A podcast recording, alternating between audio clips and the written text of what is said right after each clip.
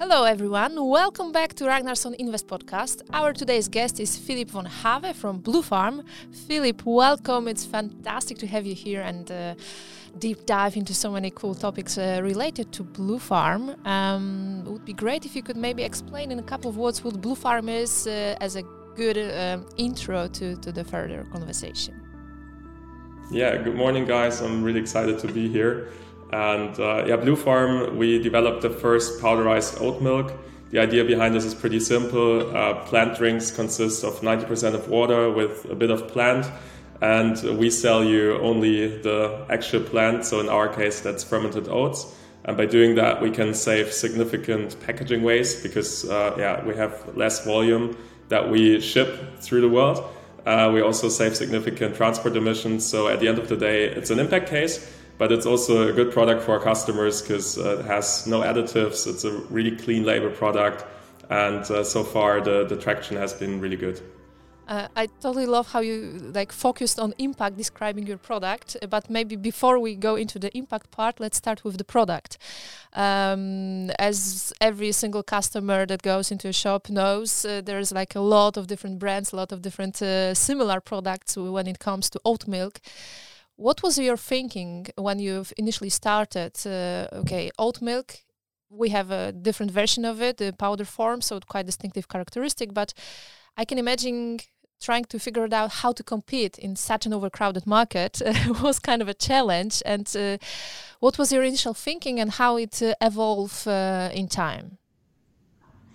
Yeah, exactly. We didn't want to build just another oat milk brand because there's so many out there and they're all great but um, yeah, I, I, had this idea one day where I thought, uh, look, it's just water and, and plants. So why do we actually ship the water? It doesn't really make sense to me. And at the end of the day, that's something we realize with many customers. Uh, the moment it makes click, uh, they're really excited about the product. And uh, I think at the end of the day, for us, it's more an educational topic that we get this message across. Plant milk is just a bit of plant with a lot of water. Uh, so we just ship, uh, ship the plant base. And um, it's really exciting to um, market a product that, in the first moment, is perceived as maybe a bit uh, less qualitative. Or um, yeah, if you if you tell people we sell oat milk powder, they think, oh, it's an instant product; it can't be as good.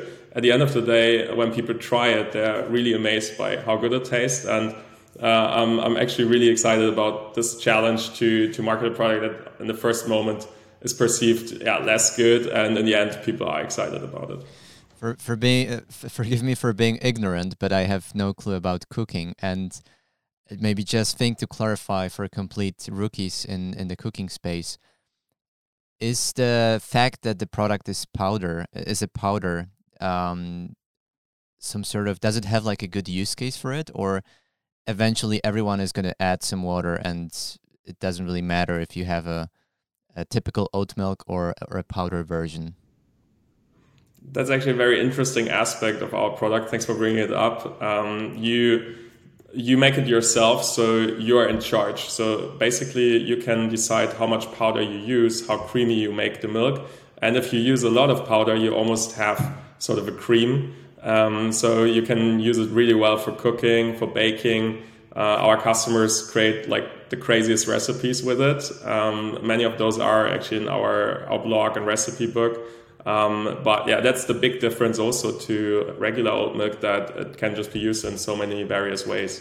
So you can basically adjust the level of, of creaminess by putting less or more water.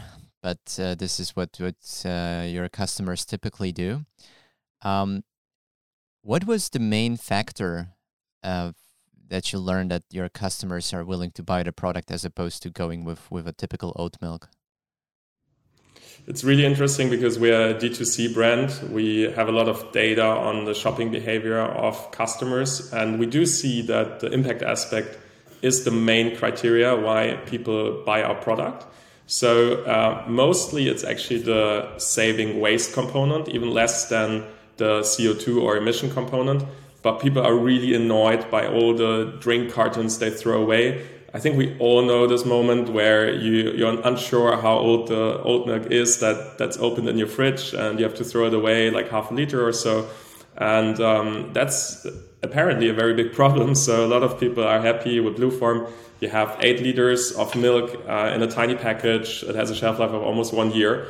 So you almost have zero food waste and you have even less packaging waste because you don't have all those Tetra Paks. And did you have to educate your audience um, about the impact aspect of the product or they simply got it once they saw, okay, it's, it's powder, makes total sense, less, no water, so less, um, less weight, um, less CO2 emissions during transportation and so on.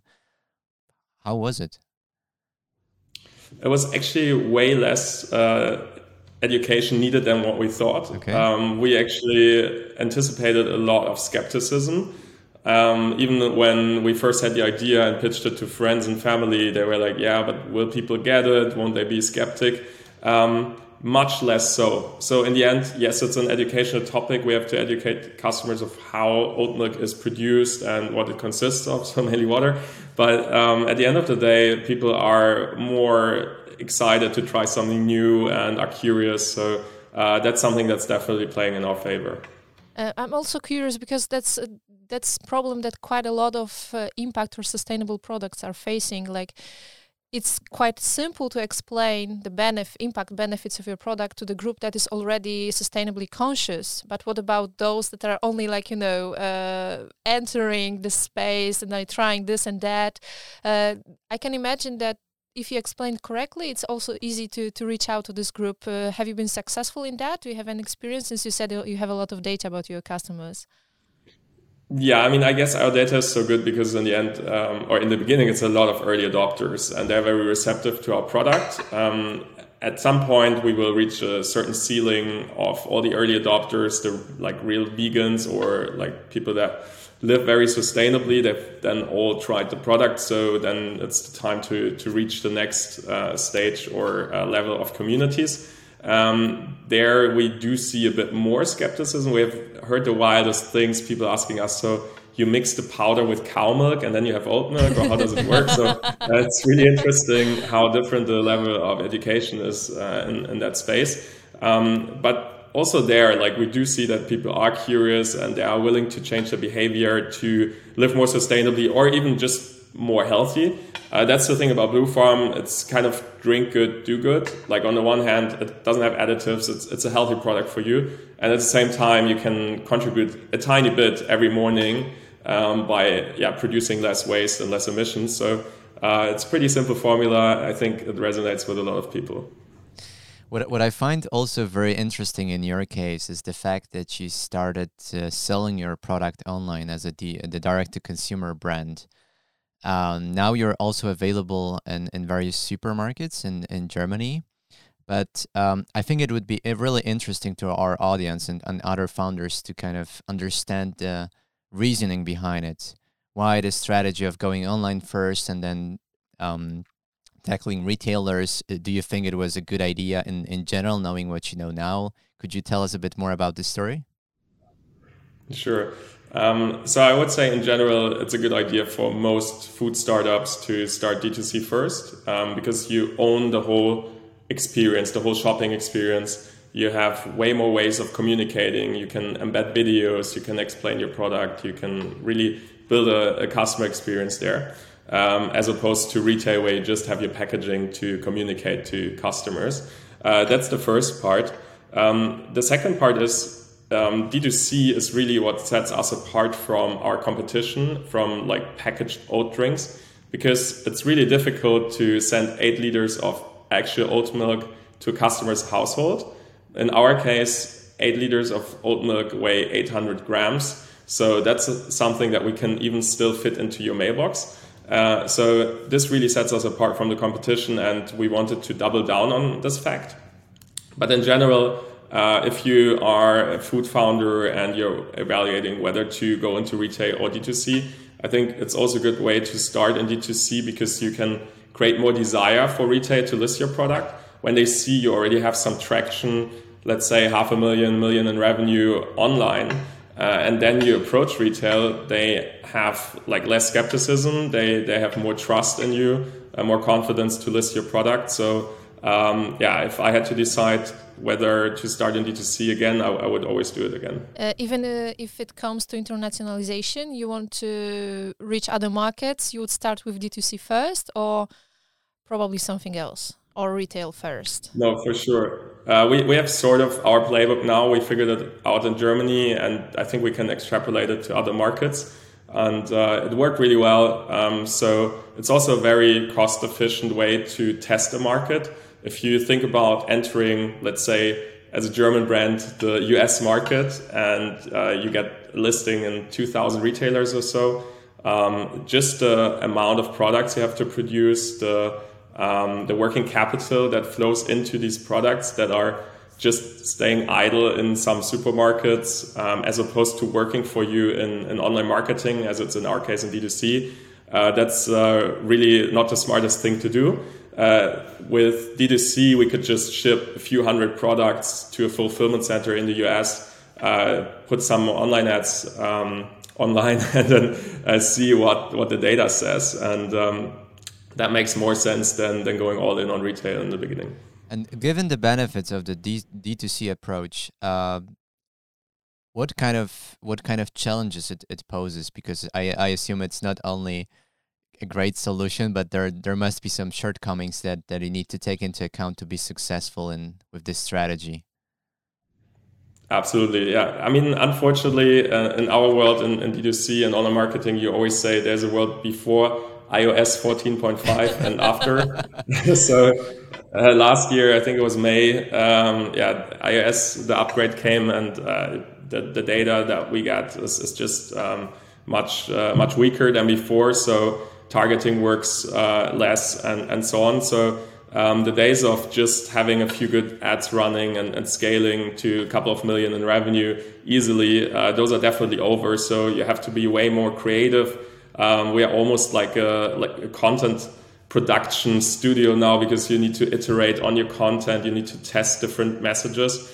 Um, and, and that makes it definitely much harder and is, is, a shortcoming in a way that it's not so scalable anymore.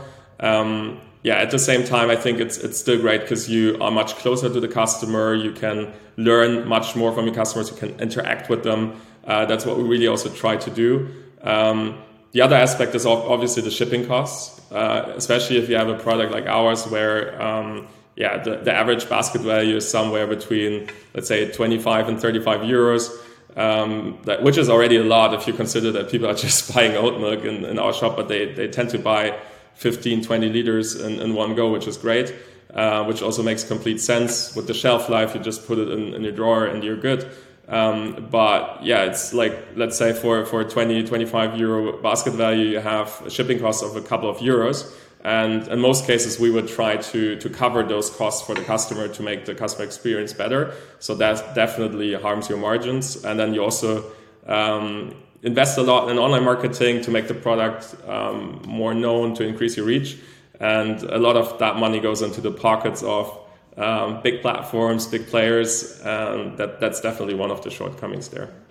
I'm specifically curious about this interaction with customer you've mentioned uh, because one of the like holy grails of all marketing activities is to grow a very strong group of believers so people who not only buy your product but also spread the word uh, uh, among others and, and, help you with a network effect. Um, being impactful i can imagine definitely helps, but uh, it's still challenging. So can you maybe shine some light on how do you approach this problem? Is there anything specific you do? Do you think it's a good moment in your like um, roadmap to, to, to build this uh, this group, or it's still something that you will focus more uh, in the future?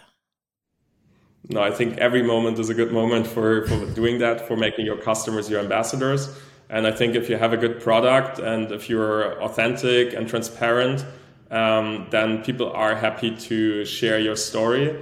Uh, so that's something we always work on to have great products that uh, pe- people are getting excited are getting excited about it, and um, we try to be as yeah authentic and transparent as we can be. Um, so that people can really resonate with us and feel connected with us. And we also try really to connect with our audience um, we put a lot of love into like everything we put out there, especially our newsletter, which has a crazy opening rate, like way above market standard, because people know okay it's it's not just like a like stupid generic newsletter but there's actually something uh, in there that, that might be of interest for me not just like selling products or, or discount codes but we, we share about our life uh, at the office but also about topics that are um, dear to us and so um, yeah you can really tell when you read one of our newsletters for example and, and that's one of the many ways how we really try to connect with the customers. And yeah, we do see a lot of organic traffic, which is word of mouth because people just share our story. Do you have any um, specific strategy that helps you to leverage this community aspect of, of your marketing activities?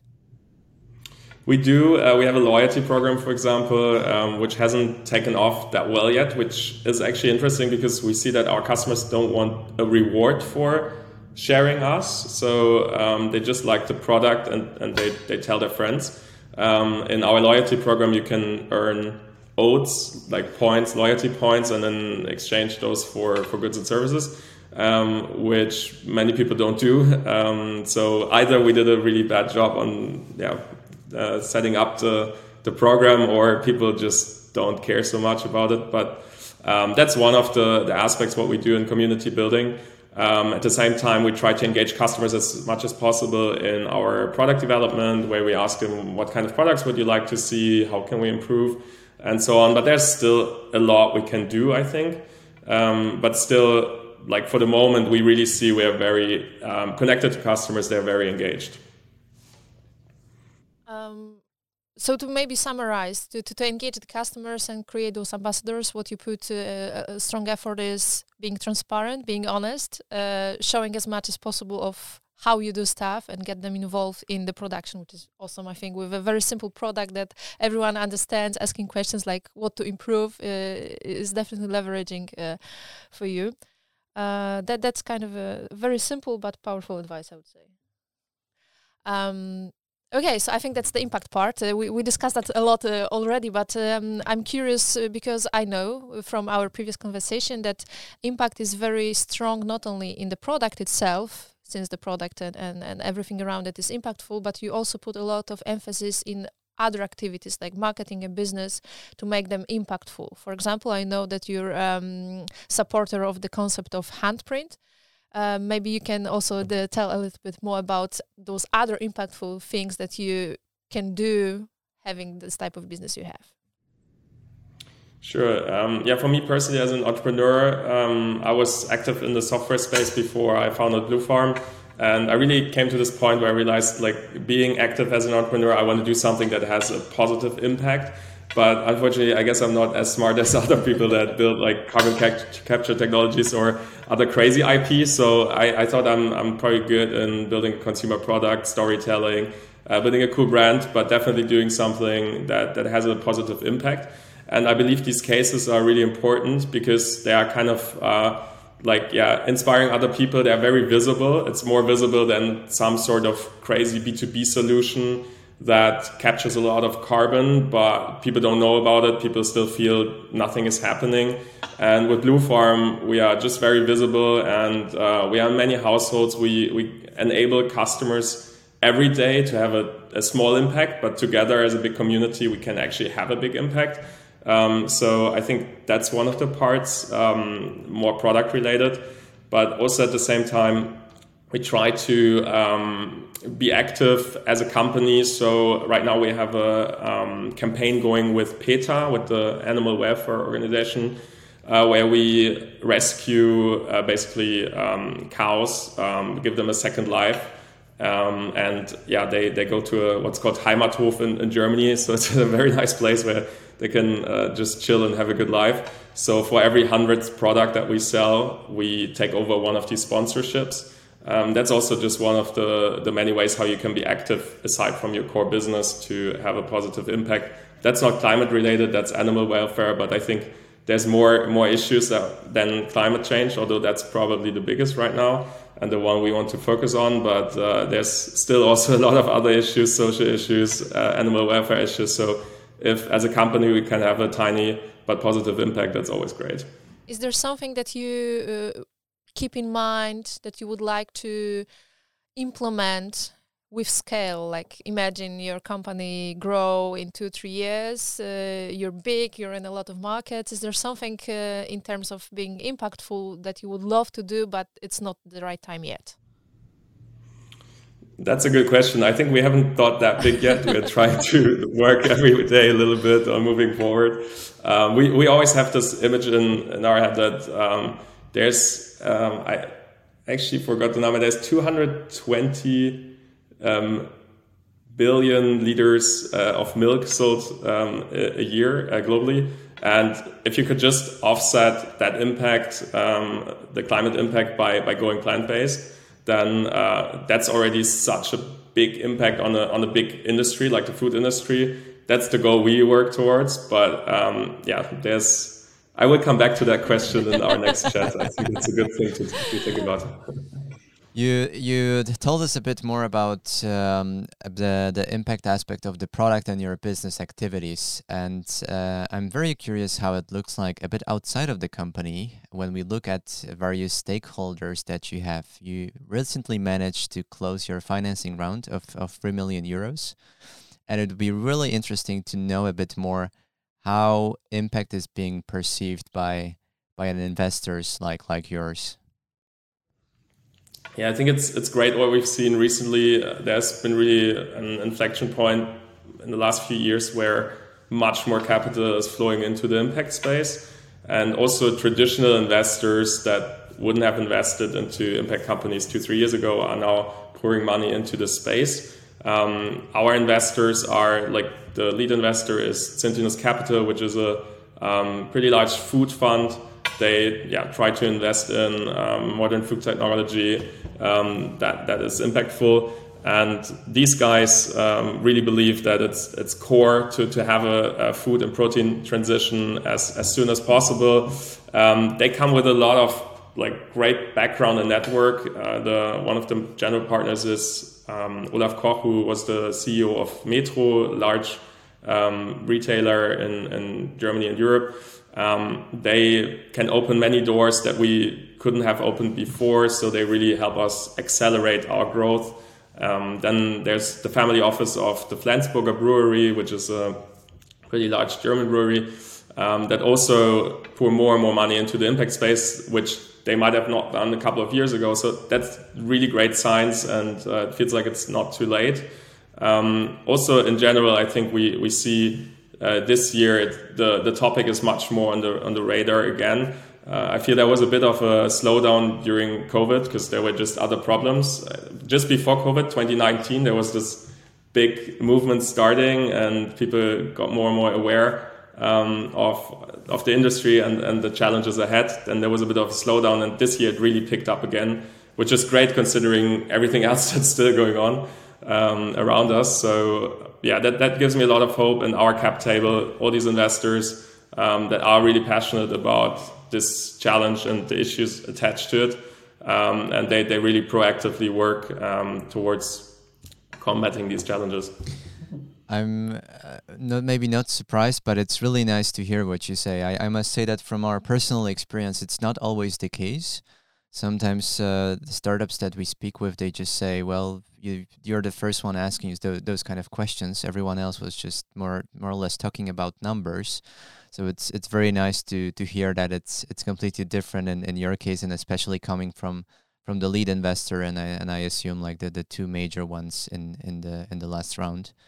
Um, yeah, absolutely. I, th- I, think what's great today, what we see is that now you can uh, build impact brands and also be profitable, which in the past was always a bit like you're an eco brand, it's you probably won't be as big as a non-eco brand that just focuses on growth. And today that, that works really hand in hand.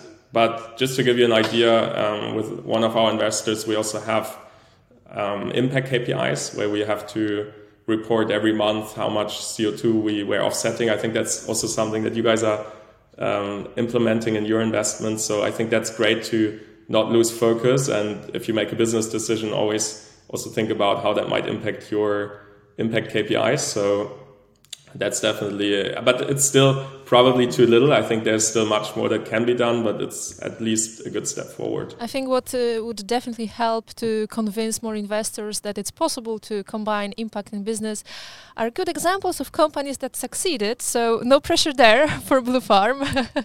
People are looking at you. You have to prove something. Uh, fingers crossed you, you can make it. I need to ask one more last question. I'm super curious how you see it, but um, back in the days like a few years ago i had this perception that german startups they struggle a bit with going international because the german market is relatively big. You can be successful probably if you just stay in in this country. You don't need to go elsewhere as opposed to uh, like sweden or norway where we're much, just much more just much uh, smaller. Could you tell us a bit more how you see blue farm as a global brand in the future? How do you how do you perceive like how to how to expand internationally and uh, what are the steps to, to make it work? Yeah first of all i fully agree. German brands usually struggle with going international because the market is big enough. And that's actually something we see as well. We said from day one we want to be a global brand and we want to internationalize from day one. And then you start selling in germany and you see it's growing and you still see there's so much to be done.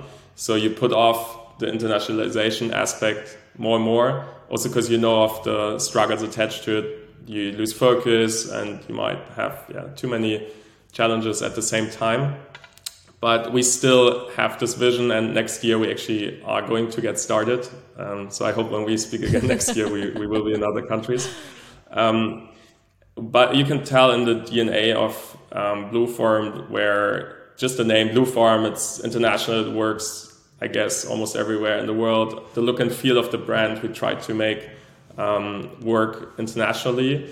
Um, and then, yeah, it's, it's, I think, all about like finding, identifying the, the right markets and then finding also the right partners to enter into these markets because Germany, the German market is very different from the US market. On the surface, it might seem similar because, yes, you have health trends, you have similar uh, nutritional trends. But then when you get down to really the habits and the consumer preferences, it is very different. Where just in the milk market, for example, Americans drink more flavored drinks, more creamers, slightly sweeter products. The packaging is different. They don't care as much maybe about like compostable packaging at, at this point in time and, and so on. So when you really start looking into the markets, then you realize it's um, not as easy as it might seem to to enter these markets. At the same time, it's super important for us as a company and also our vision to be in as many markets as possible. So we also we look at Asia right now. We we do our research. We look at different European markets, but Europe is tricky because it's so fragmented. Um, like the south is different from the north, and even here it's different from the Nordics um, so yeah, that's going to be definitely a challenging time internationalizing, but we're super excited about it, and yeah, I think we can we can make it work. Is there any one one thing or two things that that you find the most important to to find the right timing? Oh, timing is everything. Yeah, timing is really. We've seen it even with fundraising and everything we were super unlucky with fundraising. We fundraised the first time in the first lockdown, the second time in the second lockdown, uh, and then yeah, now we closed during everything going on with Ukraine and inflation. So it definitely wasn't the best market timing. We still made it work, which makes us like more confident. Um, you didn't see many food rounds closing this summer, and that that really gave us um, a good push and and made us confident to um, yeah, be like just push through and and and, and grow. Um, but yeah, it's it's definitely timing for internationalization. It shouldn't be too early because then you get distracted from your home market. Um, if you wait too long, you have copycats. So this is something we are kind of in a way sad about, but also proud about is that there's now more similar products on the market that are already copying us in a way uh, or have similar products um, which is cool because there's a new category which is definitely sustainable. So we are not sad about it. It's kind of uh, not competitors, but mm-hmm. I, I, heard the word the other day the first time co-competition or something. So that you cooperate uh, although you're co- competitors. let's let's see it like that. Um, so that that's cool. But if we wait too long, for sure the ship has sailed. So um, timing is is very crucial. Okay, fingers crossed, and congrats on the copycats. Yeah, well, I guess. Thank you. I guess. Thank you. I like it. I like it.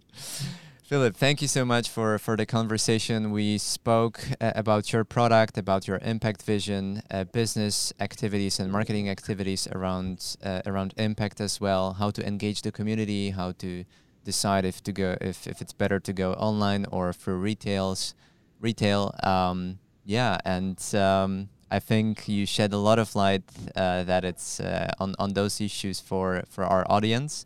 I specifically like the uh, uh, the details about the different channels of D2C and, and retail. So thank you so much for sharing all the insights and be with be, for being with us today. Yeah, it was good fun. Thank you so much for inviting me and talk soon. Thank you so much. Thank you very much. Bye bye. Bye bye. Ciao. Thank you guys for listening to this episode. If you want to stay up to date with Impact Startup Scene and hear directly from startup founders and investors, sign up for Ragnarsson Invest newsletter at ragnarsson.com/ri or click the link in the description.